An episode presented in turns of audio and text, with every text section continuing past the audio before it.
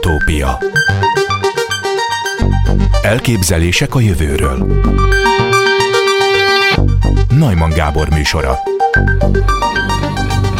Sikeresen tesztelték a Wigner Fizikai Kutatóközpont szakemberei a Susit Svédországban. Itt van velünk Barna Dániel, a Részecske és Magfizikai Intézet nagyenergiás fizikai osztály tudományos főmunkatársa, természetesen a Wigner Fizikai Kutatóközponttól. Jó napot kívánok! Jó napot kívánok! A, cí- a címet én nem tudom lefordítani, de önök lefordították, ami így szól, hogy a Wigner Fizikai Kutatóközpont munkatársai sikeres tesztet hajtottak végre az első túlnyomó részben magyar cégek bevonásával készült szupravezető részecskegyorsító mágnes prototípussal. Az eredmény új lehetőségeket nyit meg a sugárterápiás rákkezelés terén is, egyben fontos lépés a CERN FCC projektjében. Miért sushi? Ez egy jó kérdés. Ugye mindent el kell adni, tehát érdemes minden projektre valami jól hangzó, tömör, valamihez köthető becenevet akasztani.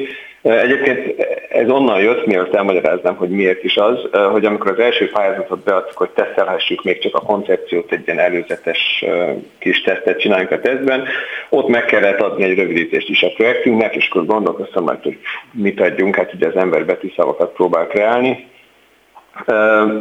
ez a berendezés egy szupravezető árnyékoló páncélt használna, majd gondolom rátérünk arra is, hogy miért és hogyan. És ez angolul egy superconducting shield, SUSHI, és amikor ezt összeraktam a kettőt, akkor ugrott be, hogy ez mennyire jópofa jelentése is van, persze közel nincsen ahhoz, amit mi csinálunk, de ugye ezt gyorsan beírtam, és azzal jött vissza a, a értékelés, hogy természetesen elfogadták a, a pályázatunkat, hogy menjünk tesztelni, és gratulálnak a névhez, mert ez az eddigi pályázatok között a legfrappánsabb és leg tetszetősebb. Úgyhogy innen ez rá is ragadt, és akkor innentől kezdve próbáljuk következetesen használni mindenhol. Elkezdte, csak azt mondta, hogy erre később tér rá, hogy ez teljesen más elven működik, mint az előző ilyen ö, ö, előző eszközök. Ez a szupravezető, ha jól tudom, ez ugye mínusz 270 fok körüli hőmérsékletet igényel. Igen. És ez milyen pluszt ad ahhoz, amit önök végeznek? Tehát miért kell lehűteni ezt a rendszert ilyen hidegre? A plusz, amit mi hozzáteszünk, az nem a szupravezetésben van, hanem egy további csavar lesz a dologban. A szupravezető mágneseket használnak most is, ugye az LHC a jelenleg futó legnagyobb részecskegyorsító is szupravezető mágneseket használ. Ezek le vannak hűtve folyékony héliummal, mégpedig azért, mert van egy kritikus hőmérséklete ezeknek a bizonyos szupravezető anyagoknak, amik alatt lép csak fel a szupravezetés, és ekkor ellenállás nélkül tudunk bennük áramot keringetni. Tehát nem kell se energiát betáplálnunk igazából ahhoz, hogy fenntartsuk a mágneses teret, és jóval nagyobb energia, áramsűrűségeket elő tudunk állítani a mágnesen belül, a tekercselésben, mint hogyha normál vezető mondjuk résztekercselés használnak. Azzal meg se lehetne valósítani azt az áramsűrűséget, azt a, azokat az áramokat nem lehetne keringetni a mágnesben, amivel ezt a 8 Teslát jelenleg ugye az LHC-ban elő lehetne állítani. Úgyhogy ezért van erre szükség, hogy, hogy egy nagyon nagy terű uh, mágnes létrehozhassunk. Ehhez kell a folyékony héliummal való hűtés. Aha.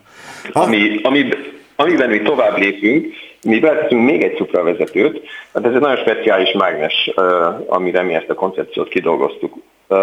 Ugye egy ilyen nagy energiás gyorsítóban, mint például az LHC is, meg ez a bizonyos FCC, ez a Future Circular Collider, amihez az ötlet ki lett dolgozva.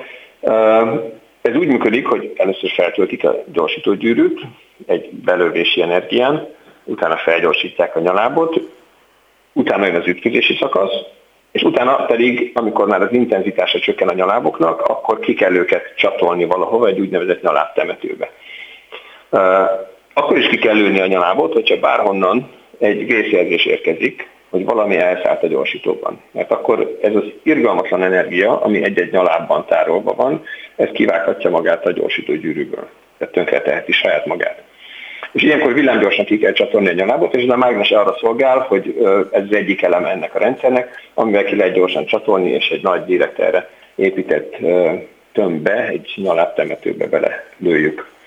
És mi ezt úgy csináljuk meg, hogy van egy szupravezető mágnes, ami létrehozza ezt a nagy teret, és ezen a mágnesen belül pedig belerakunk egy uh, uh, olyan szupravezető páncélt, ami kiszorítja magából a mágneses teret, viszont nagyon viszonylag vékony falvastagsággal, tehát egymáshoz nagyon közel van két olyan tartomány a mágnesen belül, ami egyikben nagy tér van, a másikban pedig nulla tér van, mert ez a szupravezető páncél, ez kiszorítja magából a teret. És a nyalábot a kettő tartomány között lehet egy odébb levő mágnessel gyorsan váltogatni, egy picit meglökjük, és akkor mire a mi mágnesünk elér a nyaláb már odébb kerül és beleér a nagy terű tartományba, és ez a nagy tér pedig kicsatolja és kihajlítja, kihúzza a gyűrűből gyakorlatilag a nyalábot. És innen jött ugye akkor ez, a, ez az a bizonyos szupravezető páncél, árnyékoló páncél, vagy superconducting sheet, sushi, ami aztán a nevét is adta az egésznek. Miért Svédországban? Mert hogy nem Svédországban van az a CERN, ahol ilyen kutatásokat folytatnak, azt önök is írják egyébként, hogy a CERN FCC projektjében nagyon fontos lépés ez. Igen, igen, ez a CERN-es projektből indult az egész ötlet, és aztán ehhez az kell, hogyha egy ilyen mágnest megtervezünk, megépítünk, hogy ki lehessen próbálni, és ez a kipróbáláshoz kell egy olyan dedikált infrastruktúra, egy olyan hatalmas rendszer, ami egyrészt le tudja hűteni a mágnesünket 4 Kelvinre, másrészt meg tudja hajtani a mágnest, megvan hozzá az a védelmi rendszer, ami a mágnest megvédi, hogyha az éppen le magát olvasztani.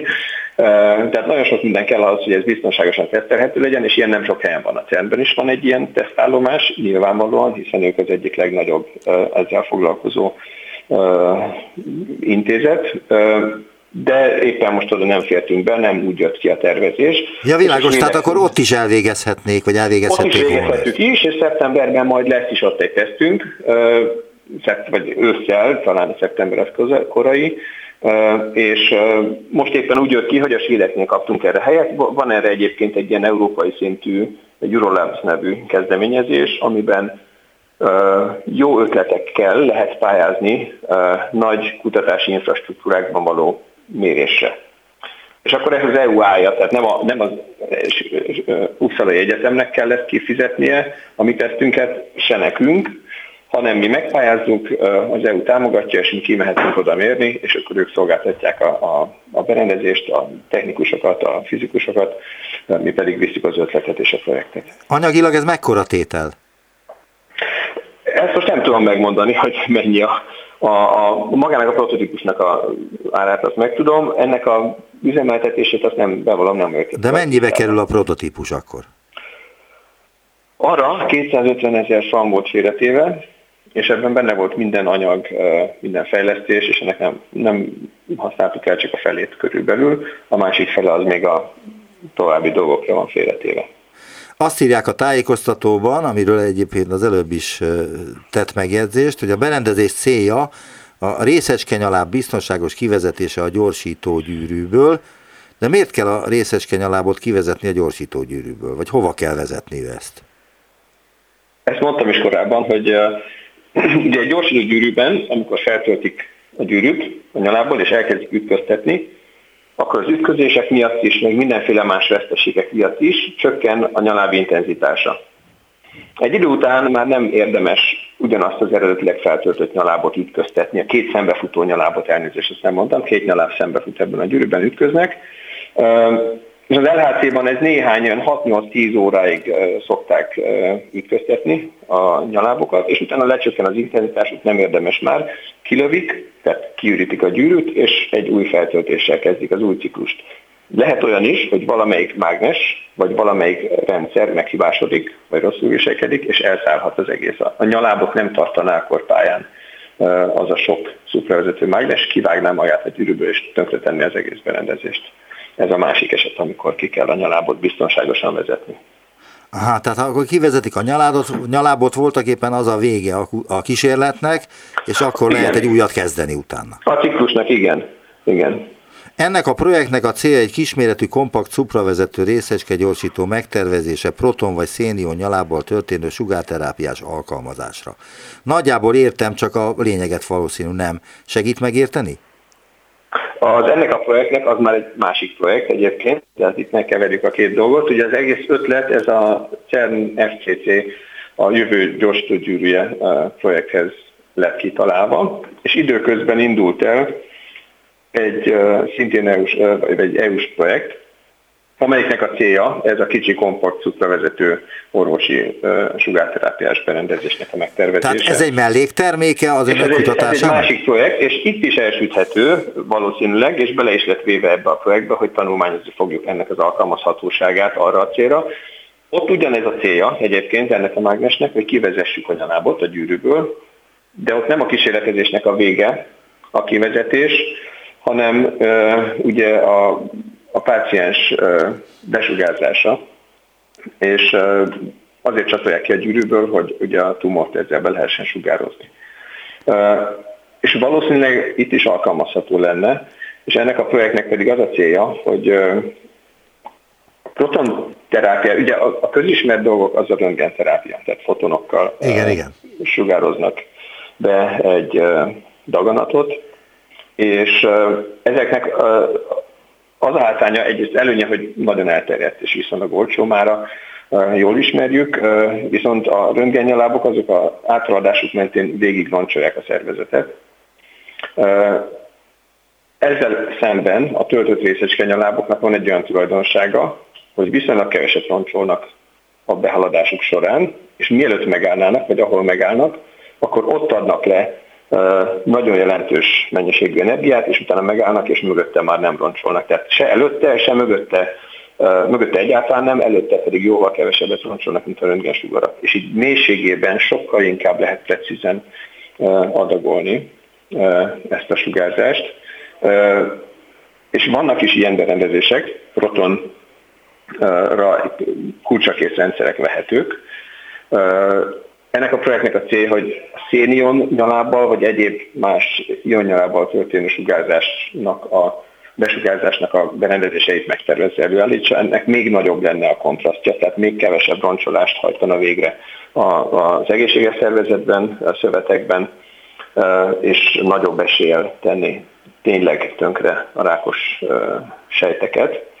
Ehhez viszont már olyan nagy méretű gépek kellenek, tehát a közelünkben legközelebb Bécsúj helyen van a Medaustron nevű berendezés, ami egy 30 méter átmérőjű gyorsítógyűrű. Tehát ez nem egy olyan, amit könnyen lehetne telepíteni egy kórházba, ez egy külön projekt, hogy egy ilyet építsenek. És a szupravezető mágnes technológiával szeretnénk mi most ezt levinni egy olyan nagyjából 8 méteres mérettartományba. Tehát, hogy... És ebben a projektben lenne ez most szintén az egyik alkalmazható alkatrész. Világos, tehát, hogy akkor a kórházakban az önök által fejlesztett uh, szupravezetős technika az, uh, az uh, voltak éppen alkalmazható. Azért még most egy kicsit szépítettem. A, ugye a költsége egy ilyen kezelőközpontnak az olyan nagy, hogy nem hiszem, hogy kórházak, vagy több kórház is ezt így megvenni és alkalmazná, tehát ez még mindig egy önálló projekt lenne, de lényegesen kisebb lábnyommal, ugye, mint egy 30 méteres gyűrű. Tehát az üzemelési költsége alacsonyabb lenne, az építési költsége jóval jobb paraméterei lennének. Tehát ez, egy, ez és lehetővé tenné a, a szérnyalábos besugárzást forgónyaláb esetén is, tehát az is a projekt egyik célja, hogy ezt a nyalábot is körbe lehessen forgatni a páciens körül.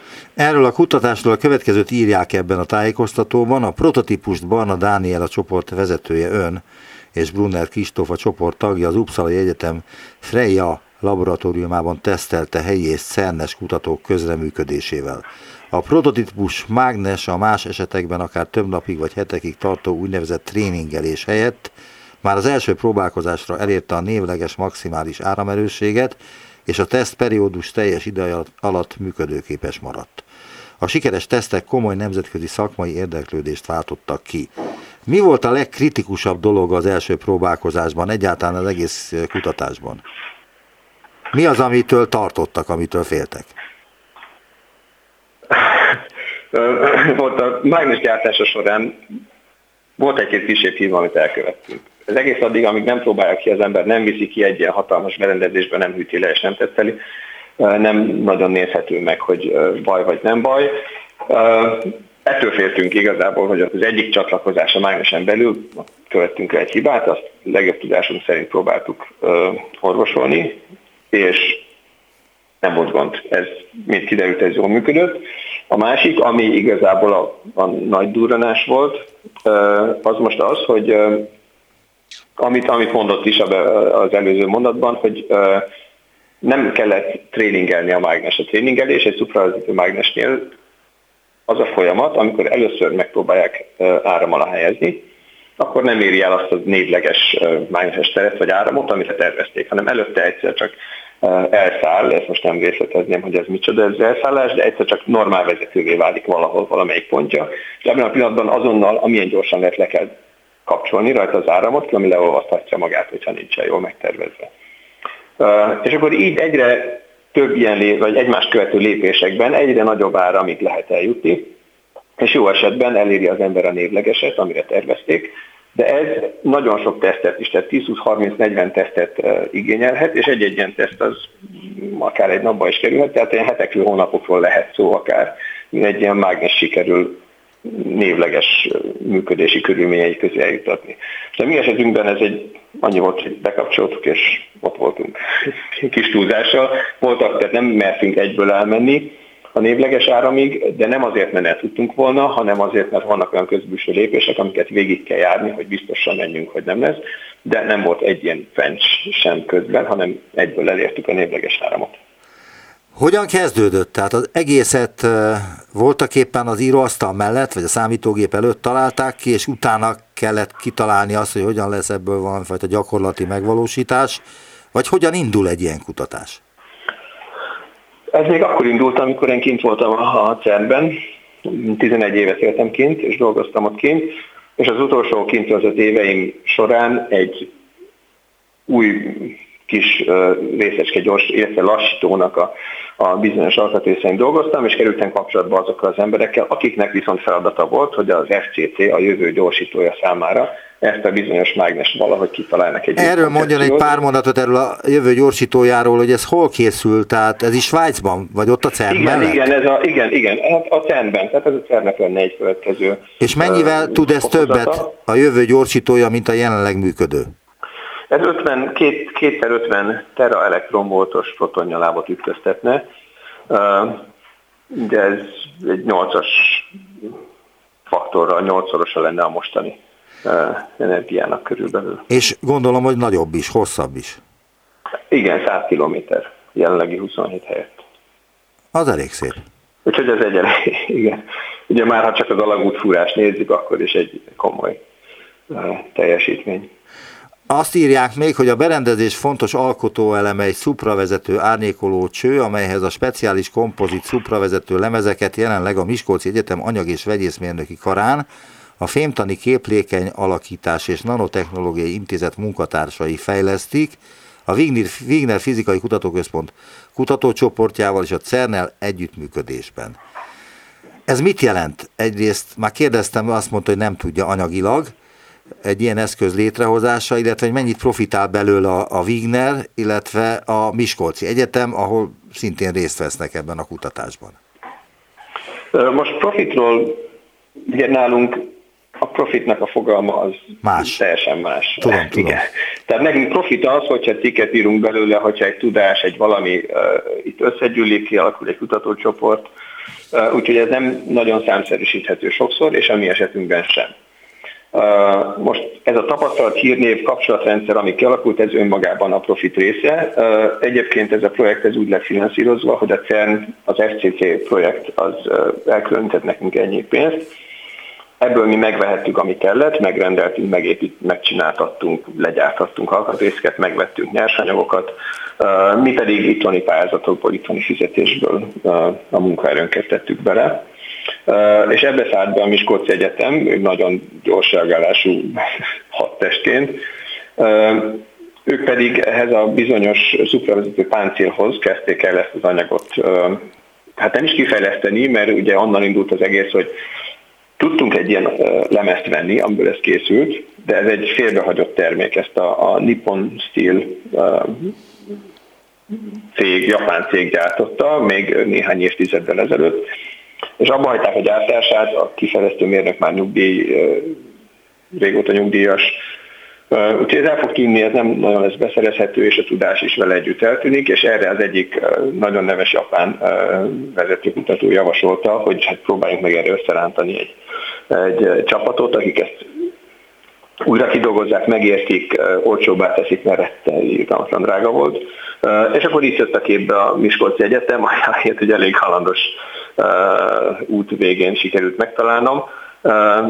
És ők erre ráálltak, és elkezdtük csinálni, és erre van most egy doktorandusz, egy kooperatív doktori programban vesz részt velünk együttműködésben, és hát most már nagyon az őszi tesztekben már ezt az anyagot, az ezzel készült páncélt kellene beletennünk a mágnesbe. A mágnes most üresen teszteltük, tehát nem volt benne ez a bizonyos sushi, és össze pedig már reméljük, hogy benne lesz. És mikor lesz a kórházakban? Hát ez... Vagy valahol, ahol kezelés, kezelést lehet adni a betegeknek? Ez jó kérdés, ez egy négy éves projekt, egyébként ez a másik projekt, ami az orvosi alkalmazást csinálja. Az egy nagyon nagy projekt, tehát ott, ott mindenféle orvosbiológiai kutatások, besugárzás stratégiák kidolgozása is a gyorsítón túl benne vannak. Ugye két éven vagyunk túl, most a cél az az, hogy a következő két év végére, tehát négy éves periódus végére az alapvető mágnesok, mágnesekből egy prototípus le tudjunk gyártani. Ezek még mindig nem olyanok, amiket egyből lehetne alkalmazni. Meg lenne az egész gyűrűnek is a referencia terve, szintén nem gyártható formában, de legalább, hogy tudjuk, hogy mit hol kell csinálni. És egy, egy pozitív jelzés egyébként, hogy a konzorciumnak a vezető intézete az a KNAO, ez a Pávia, Páviában, Európában négy szénterápiás központ van egyébként, és ezek közül az egyik a Páviai Olaszországban, ők a konzorcium vezető, és amikor ott volt tavaly nyáron az éves megbeszélésünk, akkor ott már meg is mutogatták azt a csarnokot, amit arra építenek már, hogy oda, ha ezt meg lesz tervező, bekerüljön. Ez azért nem egy-két év, de belátható időn belül ebből nagyon remélem, hogy lesz alkalmazás is. Nagyon szépen köszönöm az interjút Barna Dániel, a Wiener Fizikai Kutatóközpont Részecskés Magfizikai Intézetének nagy energiás fizikai osztályának tudományos főmunkatársa volt a vendégem viszonthallásra. Viszonthallásra, köszönöm szépen. Utópia a Koki kutatói által kifejlesztett nemzetközileg is szabadalmaztatott táj-egérmodell a pajzsmirigy betegségek kezelését segítheti. Az ELKH Kísérleti Orvostudományi Kutatóintézetben kifejlesztett táj transgenikus gegérvonal egyedülálló lehetőségeket teremt a pajzsmirigyel összefüggő hormonális problémák jobb megértéséhez és az enyhítésüket célzó kutatásukhoz. Itt van velünk Gereben Balázs és Fekete Csaba, a Kísérleti Orvostudományi Kutatóintézet tudományos tanácsadói, munkatársai. Jó napot kívánok! Jó napot kívánok! Jó napot kívánok! Mi az a táj egérmodell? Mi köze van az egérhez ennek az egérmodellhez?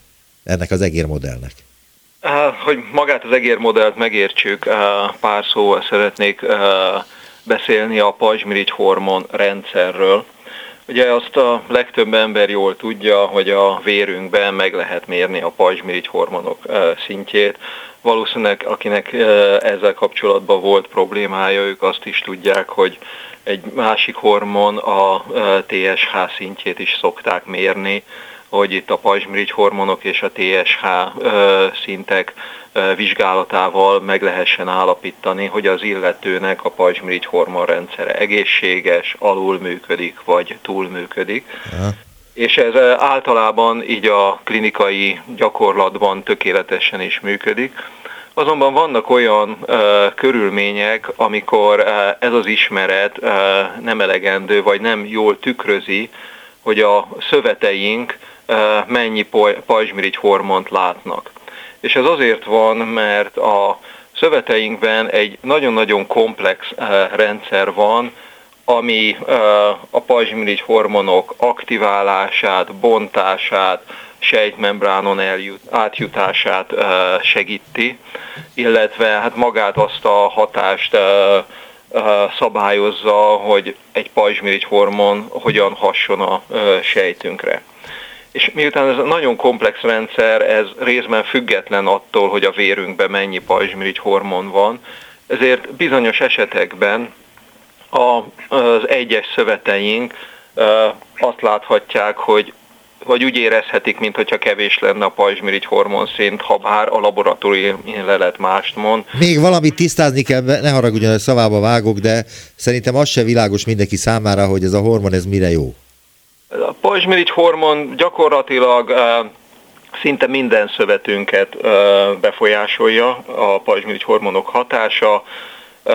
Hogyha nagyon le akarjuk egyszerűsíteni a dolgot, hogyha valakinek alacsony a pajzsmirigy hormon szintje, lelassul, depressziós lehet, a hőmérsékletre nagyon érzékeny, tehát mindenhol fázik, a szívműködése lelassul, a bőre sérülékenyebbé válik, a számos egyéb más hatással ellentétben, vagy eltekintve, míg hogyha magas a pajzsmirigy hormon szint, akkor az illető egy kicsit olyan, mintha fölpörögne, minden hőmérsékletet túl melegnek érez, a szíve túl gyorsan ver, az anyagcseréje nagyon gyorsan működik és, és lefogy.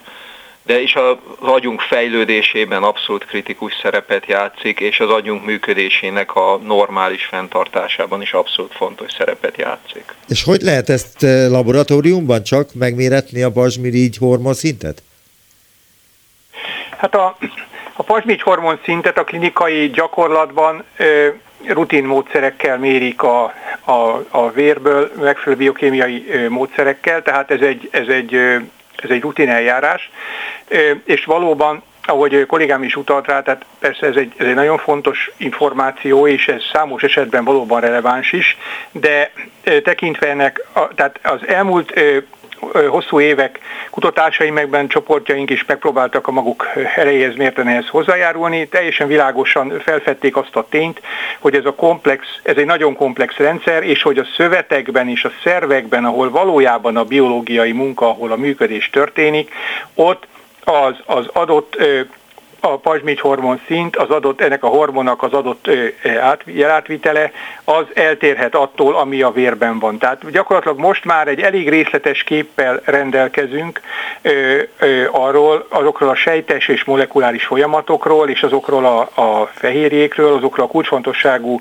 elemeiről ennek a masinériának, amik lehetővé teszik azt, hogy egy adott szövet, illetve hát egy adott sejtípus, hogyha kicsit mélyebbre megyünk, ö, az a maga igényeinek és az adott időpillanatnak megfelelő mértékben jusson hozzá ehhez a hormonhoz.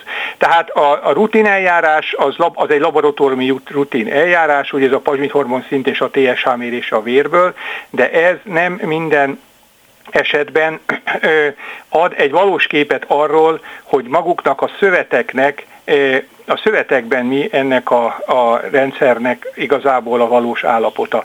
Ezért gondoltunk arra, hogy néhány évvel ezelőtt, hogy, hogy fontos lenne egy olyan modellt létrehoznunk, ez egy állatmodell, ez konkrétan egy, ez egy élő egér, de ez ugye egy genetikailag módosított egér, tehát a genomjába egy olyan egy mesterséges génkonstrukciót építettünk be, ami lehetővé teszi azt, hogy egy úgynevezett reporter génen keresztül, tehát egy olyan ö, ö, terméken keresztül, aminek a szintje jól mérhető, pontos képet kapjunk, pontos és mérhető, kvantitatívan megmérhető képet kapjunk arról, hogy egy emlősben, jelen esetben ugye egy egérben, annak az egyes sejtjeiben, annak egyes szöveteiben konkrétan milyen a, a pazsmígy hormon hatás. Azért beszélünk inkább hatásról, mert valójában ennek a rendszernek a komplexitásából következik, hogy maga a ugye, hogy a, tehát a maga az adott sejten belüli hormon szint, az különböző lépcsőkön keresztül, tehát fel kell vennie a sejtnek, a sejten belül eh, aktiválódik, inaktiválódik, aztán olyan molekulákhoz kötődik, ezeket receptoroknak hívjuk, amik befolyásolják valójában azt, hogy ezek a hormonok hogyan hatnak a a, a DNS-re és a gének kifejeződésére.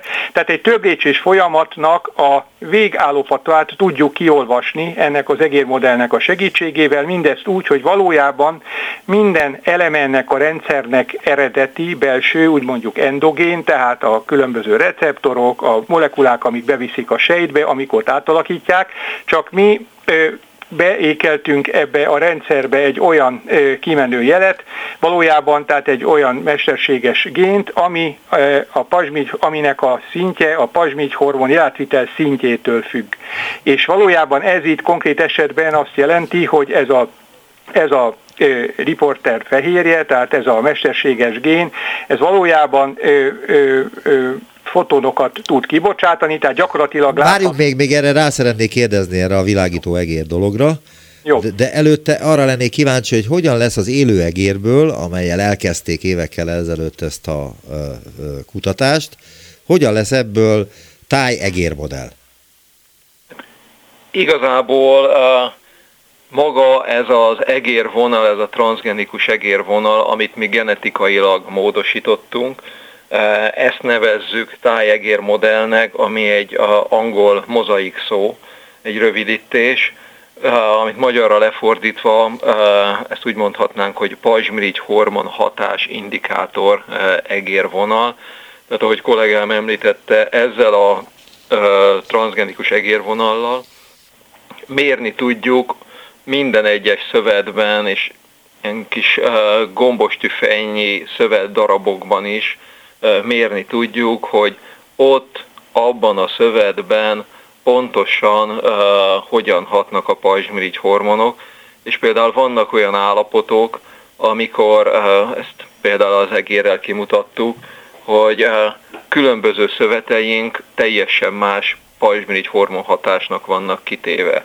Tehát az agyunk egy része úgy látja, mintha túl sok lenne a pajzsmirigy hormon, a májunk azok adott körülmény között úgy látja, hogy minden rendben, a vékony belünk pedig úgy érzi, mintha kevés lenne a pajzsmirigy hormon, abban az egy adott pillanatban. Na most, hogyha csak a vérben mérjük a pajzsmirigy hormon szintet, akkor ugye ezt nem látjuk, és ez a genetikailag módosított egérvonal tesz lehetővé ilyen vizsgálatokat. Azt írják, elnézést, azt írják az ismertetőben egyébként, amit elküldtek nekem is, hogy a kutatók követni és mérni tudják a pajzsmirigy hormon jelátvitelt az egyes agyterületeken, és a különböző szövetekben nem csak a pajzsmirigyel összefüggő betegségek kialakulását érthetik meg jobban, de a gyógyszerek hatását is tesztelni tudják, tehát, hogy ez a modell más betegségekre is felhívhatja egy orvos vagy egy kutató figyelmét? Itt igazából olyan gyógyszermolekulák tesztelésére is alkalmas ez a modell, ami tulajdonképpen a, a pazsmigy hormon rendszert befolyásolják. Tehát ezt tehát ezt arra kell gondolnunk, hogy maga a pazsmigy hormon az egy nagyon hatásosan bevethető szer lehetne különböző korképekben, például koleszterin szint csökkentésben, vagy egy igazából egy olcsó és hatékony fogyasztószer, azon lenne, Azonban vannak olyan hatásai, tehát például a keringési rendszert, a szívet túlterheli, ezért magát ezt a hormont az eredeti formájában akkor adják betegeknek, ha az ő hormon szintjük alacsony, tehát például a pajzsmigyik eltávolításra került, úgynevezett hipotireóta állapotban vannak. Tehát pótlásra adják ezeknek a betegeknek, de gyógykezelési céllal számos előnyös tulajdonsága ellenére bizonyos mellékhatások, említett mellékhatások miatt nem adható. Ezért vannak olyan gyógyszeripari törekvések, amik megpróbálnának olyan úgynevezett analógokat kifejleszteni, tehát olyan molekulákat, amik hasonlítanak a pazsmigy hormon hoz hatásaiban, viszont nem rendelkeznek, viszont nem rendelkeznek ezekkel a nem kívánatos szívre gyakorolt mellékhatásokkal. Világos tehát ilyen módosított molekulákat, és ezt megmutattuk, hogy ez a, ez a ez az állatmodell kiválóan alkalmas többek között ilyen, ilyen gyógyszerjelölt molekuláknak a tesztelésére, tehát meg lehet mutatni, hogy bizonyos ilyen, ilyen gyógyszerjelölt molekulák például a májban kifejtenek hatást, ezt a modellünk meg tudja mutatni, az említett... Igen, csak én félbeszakítottam akkor, amikor elkezdett erről beszélni, de ezt meg akartam ugyanis kérdezni, hogy a kutatásban ismertetőjében írják szintén, hogy a megalkotott kísérleti egerek szövetei fényt bocsátanak ki, a fény intenzitása pedig összefügg a pajzsmirigy hormonnak az adott szövetben kifejtett aktivitásával. Most arra szeretném kérni önöket, hogy ezt magyarázzák el, mert ez egy nagyon bonyolultnak tűnik, legalábbis nekem. Valószínűleg mindenki hallott a Szent János bogáról, és Hát aki picit idősebb, az valószínűleg látott is, sajnos manapság már kevésbé lehet látni ezeket a kis gyönyörű rovarokat. De aki, aki látott ilyen rovarokat, az nagyon jól tudja, hogy a sötétben, amikor ezek a rovarok párzáskor röpdösnek, akkor zöld fényt bocsátanak ki magukból. És a kutatók azonosították azt a fehérjét, ami ezért a zöld fény kibocsátásért eh, felelős. Na most mi riporter fehérjének ezt az úgynevezett luciferáz fehérjét eh, ültettük be az egerünkbe, és a pajzsmirigy hormonok ennek a luciferáz fehérjének a eh, szintjét tudják szabályozni az állatunk bizonyos szöveteibe. Tehát ez, a, ez a, az egér, ez a táj egér modell, ez világít? Na most uh, világít, de ezt nem úgy kell elképzelni, hogy lekapcsoljuk a villanyt, és a ketrecekbe rohangásznak a zölden világító egerek. Uh, nagyon alacsony uh, fénykibocsátásuk van ezeknek az egereknek, tehát mi szabad szemmel nem látjuk. Viszont léteznek olyan nagyon érzékeny kamerarendszerek, ahol ez a emberi szem számára láthatatlan mennyiségű fényt le lehet fotózni, és, és mérni lehet, hogy az adott pillanatban az állat, például a bőréből, az állat barna zsírszövetéből több vagy kevesebb fény bocsátódott ki. Tehát gyakorlatilag élő állatban, bizony, az bizonyos szöveteiben az élő az élő állatnak is meg lehet vizsgálni ezzel ebben a, a tájegérben a pajzsmit hormonjel átvitelt. A másik pedig, ugye a, a másik megközelítése, hogy ez a, a modell működik, hogy amennyiben bizonyos tehát kísérletek után az állatnak a, a szöveteit kiemeljük, bizonyos agyterületeit kiemeljük, ezek lehetnek, hogy kollégám utalt rá, ezek lehetnek ilyen mikrodiszek, tehát egészen parányi gombostú fej, fejnyi területek is, akkor abban ezekben a, a szövet mintákban egy különböző módszerekkel meg lehet határozni ennek a bizonyos riporter, luciferáz riporter fehérjének a szintjét. Tehát magyarán több lehetőségünk van az adott kísérlet céljától és elrendezésétől függően arra, hogy meghatározzuk egy olyan egy olyan beépített hormon érzékeny riporter fehérjének a szintjét és vagy aktivitását, amiből konkrét kvantitatív adatokat tudunk nyerni arra, hogy az adott szövetben, illetve szöveti régióban milyen a pajzsmikron jelátvitel szintje. És ezt az egész az állatot úgy kell elképzelni, hogy tehát ugye ezt egy genetikai módosítással erre vannak standard szakmai módszerek. Ezt a bizonyos génkonstrukciót beépítettük az állatnak a genetikai állományába, a genomjába, ez ugye stabilan hordozza, tehát ezt nem úgy kell elképzelni, hogy ezt mi állandóan bejuttatjuk.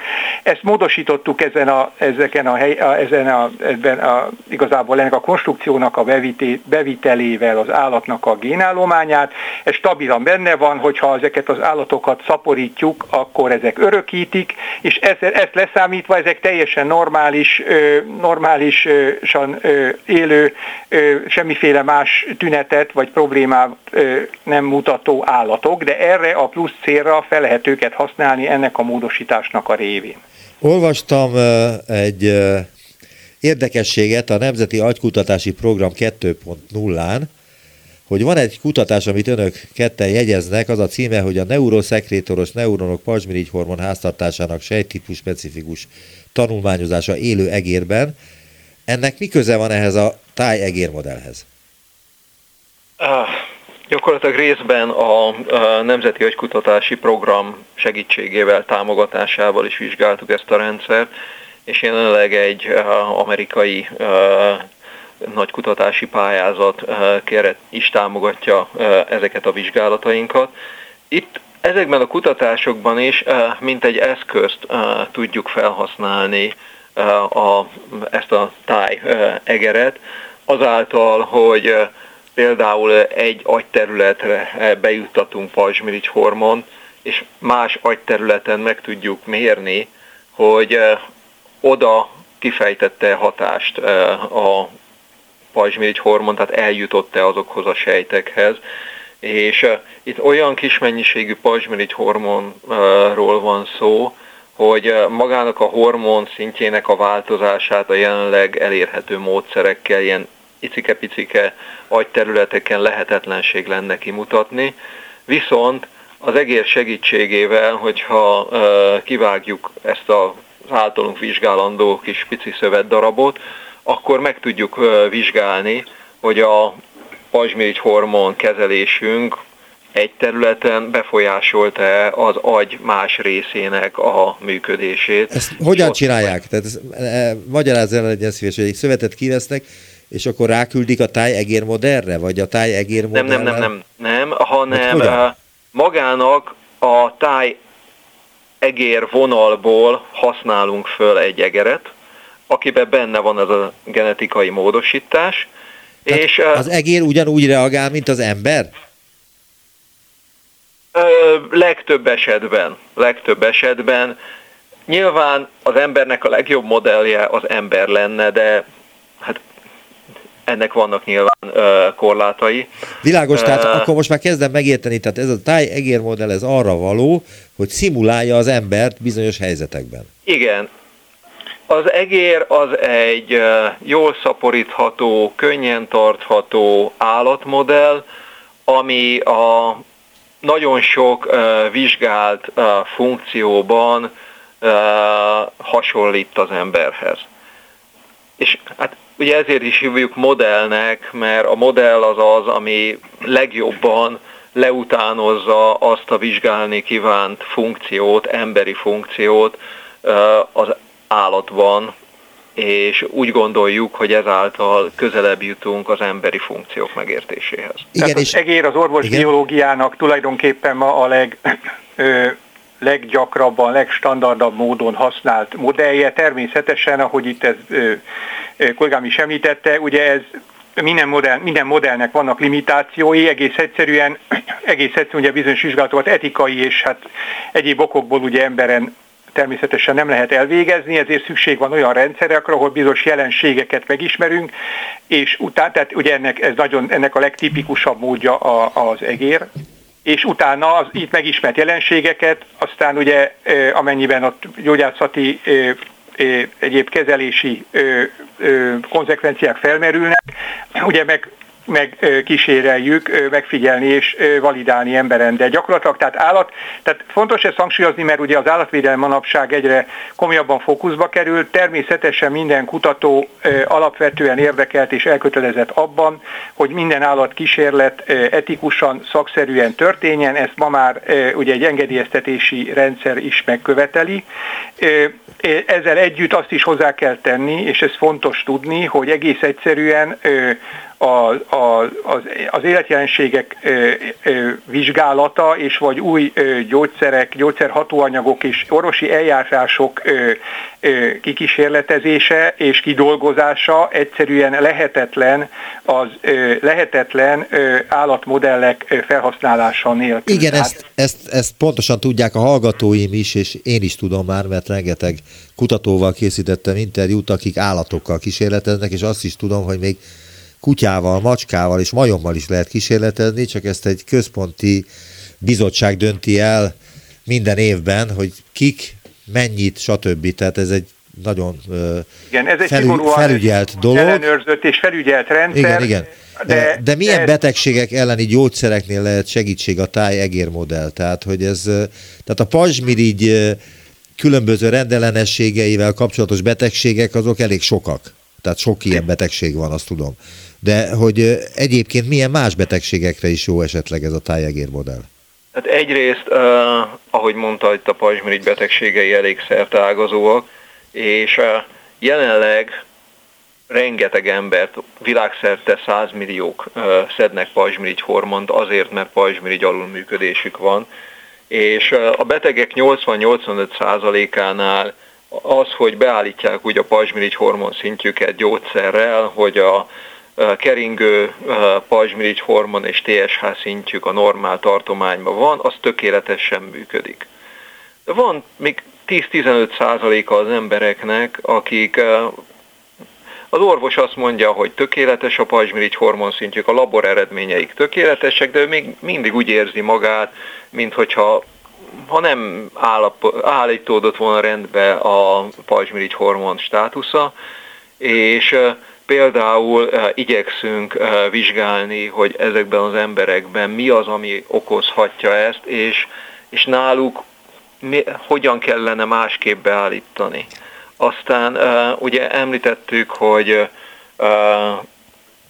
népbetegség manapság a magas koleszterin szint, és gyógyszergyárak törekednek arra, hogy olyan módosított pajzsmirigy hormonokat állítsanak elő, amivel csökkenteni lehetne, mert valóban az egyik legjobb pajzsmirigy hormon csökkentő, vagy bocsánat, a koleszterin csökkentő a pajzsmirigy hormon, csak ugye a mellékhatásai miatt nem lehet alkalmazni.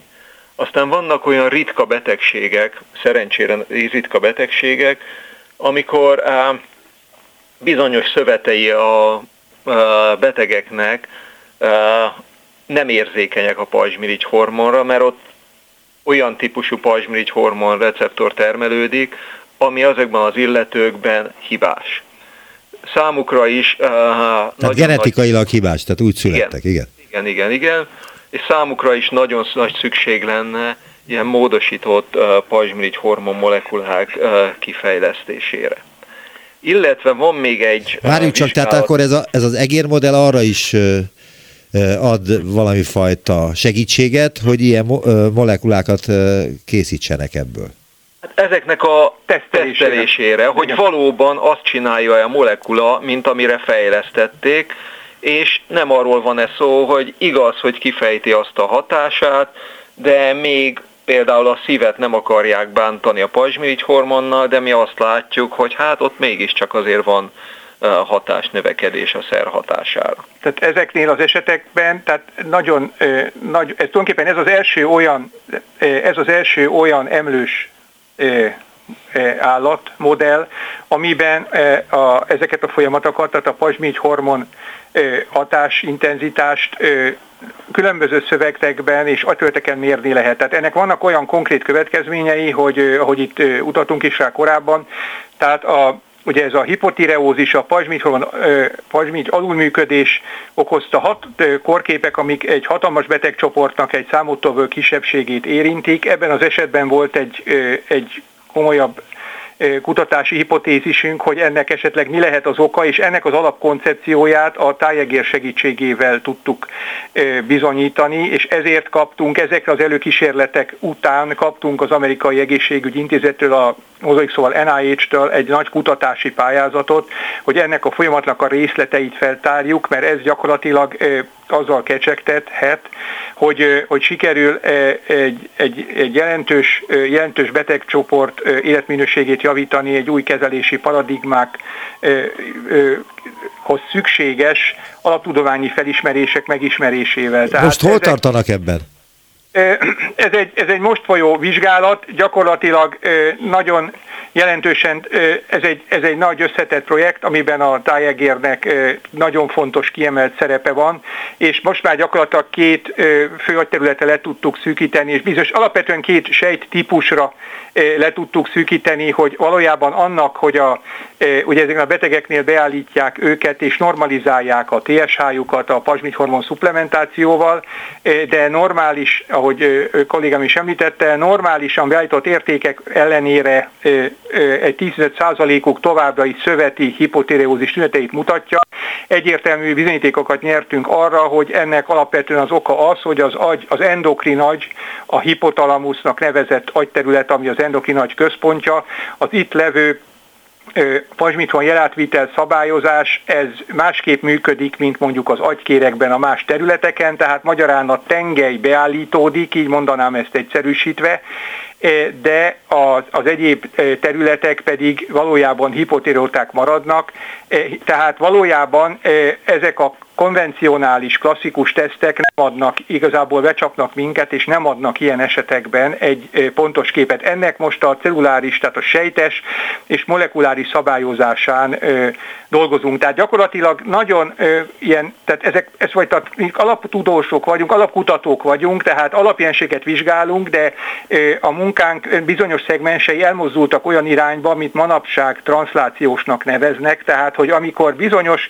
konkrétabb korkép képek és nyikai problémákhoz is próbálunk hozzájárulni az, azok alaptudományi hátterének a, a feltárásával. Tehát ebben ez az egér már bizonyított, és van egy másik korkép is, ami intenzív osztályokon minden beteg, alacsony T3 szindróma minden beteg ben valóban jelentkezik. Itt szintén egy, egy, egy hipotalamikus szabályozási problémáról van szó, ebben is ö, teljesen ö, egyértelmű képet tudtunk alkotni, hogy ennek a, egyébként endokrin szempontból paradox állapotnak mi az ö, idegrendszeri háttere. Természetesen ezek a munkák mindig olyanok, hogy, ö, hogy gyakorlatilag ezeket csak ö, befejezni nem lehet csak abba hagyni, tehát mindig újabb és újabb kihívások tárulnak föl, de ez nem azt jelenti, hogy valóban, ha visszatekintünk a saját területünkre, akkor egy A pontból azért már el lehetett jutni C-ig, vagy D-ig, vagy tovább bizonyos területeken, tehát egyértelműen bizonyos folyamatok körvonalazódnak. Nagyon igen. szépen, igen? És egy megjegyzést szeretnék, hogy nehogy a hallgatók közül valaki félreértse, tehát amikor mondjuk az, hogy nem minden esetben ad teljesen jó képet a pajzsmirigy hormon szint és a TSH vizsgálata, amikor pajzsmirigy hormonnal kezelik a betegeket. Ez, ezt úgy kell érteni, hogy az esetek túlnyomó többségében helyes képet ad, csak vannak bizonyos kivételek, akiknél még mindig hipotiroidnak érzi magát. Tehát nem, Világos, érthető, tehát ne, ne, vannak kivételek. valaki, nem. hogy nem, nem a klinikusoknak a tevékenységét igen. szeretnénk kritizálni. Nem, mert... ez szó nincs, hiszen hát együtt dolgozunk velük ezeken a Világos, problémákon. abszolút tehát, érthető. Ez egy, most ez a legjobb eszköz jelenleg, amivel a betegek tényleg 85-90 százalékát nagyon szépen karban tudják tartani, csak vannak akik, akiknél ez nem tökéletes, és és az ő esetüket szeretnénk jobban megérteni az állatunk segítségével. Köszönöm hogy szépen. Aztán a klinikusok kis módosítással elkészítsen egy gyógyszereket. Igen. segíteni tudjanak rajtuk is. Köszönöm szépen az interjút. Gereben Balázs és Fekete Csaba, a Kísérleti Orvostudományi Kutatóintézet tudományos tanácsadói munkatársai voltak az utópiában. Viszont hallásra! Köszönjük, Köszönjük szépen. viszont, viszont hallásra! hallásra. Visszaértünk a jelenbe. Neumann Gábor utópia című műsorát hallották.